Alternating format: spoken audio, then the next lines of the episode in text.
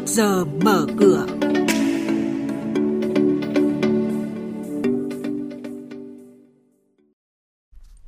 Thưa quý vị và các bạn, Vina Capital và ADB Venture sẽ đầu tư thí điểm 500.000 đô la Mỹ cho các giải pháp công nghệ tài chính.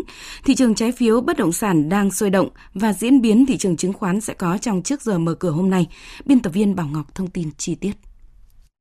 Thưa quý vị và các bạn, hôm qua, Ngân hàng Nhà nước Việt Nam chính thức khởi động chương trình thử thách sáng tạo cùng công nghệ tài chính Việt Nam, gọi là chương trình FCV lần thứ hai. Chương trình dự kiến kéo dài từ tháng 8 đến tháng 11 năm nay với sự hỗ trợ của dự án sáng kiến hỗ trợ khu vực tư nhân vùng Mekong của chính phủ Australia và Ngân hàng Phát triển châu Á ADB tài trợ. Chương trình FCV năm nay hướng tới các giải pháp công nghệ trong các lĩnh vực như phân tích dữ liệu lớn, trí tuệ nhân tạo, tiếp cận dịch vụ tài chính và an ninh mạng dành cho các fintech ở giai đoạn đầu cũng như các công ty ở giai đoạn sau tại Việt Nam và các nước khác tham gia ứng tuyển. Quỹ đầu tư Vina Capital và ngân hàng ADB sẽ đầu tư thí điểm lên đến 500.000 đô la Mỹ cho các giải pháp xuất sắc có tiềm năng nhân rộng và ảnh hưởng tích cực tới phổ cập tài chính tại Việt Nam. Sau gần 2 tháng mở cửa giao dịch chứng quyền có bảo đảm, toàn thị trường có 7 công ty chứng khoán gồm SSI, HSC, VND, MBS, BSC, VPS, KIS đang tham gia phát hành chứng quyền có đảm bảo. Cổ phiếu được sử dụng nhiều nhất làm chứng quyền cơ sở vẫn là MVKG, FBT, HBG.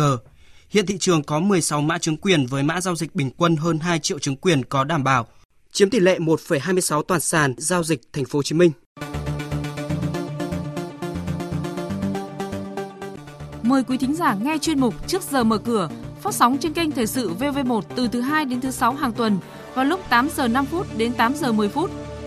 Thông tin kinh tế vĩ mô, diễn biến thị trường chứng khoán, hoạt động doanh nghiệp chứng khoán. Trao đổi, nhận định của các chuyên gia với góc nhìn chuyên sâu, cơ hội đầu tư trên thị trường chứng khoán được cập nhật nhanh trong Trước giờ mở cửa. Theo Bộ Tài chính, trong nửa đầu năm nay, khối lượng trái phiếu doanh nghiệp phát hành đã chạm ngưỡng 90.000 tỷ đồng, bằng 134% so với cùng kỳ năm trước. Trong đó, theo ghi nhận từ công ty chứng khoán MB, hơn 1 phần 3 lượng phát hành thuộc nhóm doanh nghiệp bất động sản. Cuộc đua phát hành trái phiếu doanh nghiệp được đẩy nhanh trong 2 năm gần đây khi danh sách doanh nghiệp đã và đang lên lịch phát hành trái phiếu ngày càng nhiều. Trong đó, Vingroup, Novaland, Phát Đạt, Khang Điền, Hà Đô, Văn Phú – là những tên tuổi trong danh sách phát hành trái phiếu doanh nghiệp thời gian vừa qua. Trong tháng 7 năm nay, doanh thu và lợi nhuận trước thuế của FPT đạt 2.250 tỷ đồng và 399 tỷ đồng, tăng 19,6% và 31,5% so với cùng kỳ. Lũy kế 7 tháng đầu năm nay, doanh thu và lợi nhuận trước thuế của FPT tăng trưởng 21,8% và 27,5% so với cùng kỳ, lần lượt đạt hơn 14.700 tỷ đồng và hơn 2.500 tỷ đồng.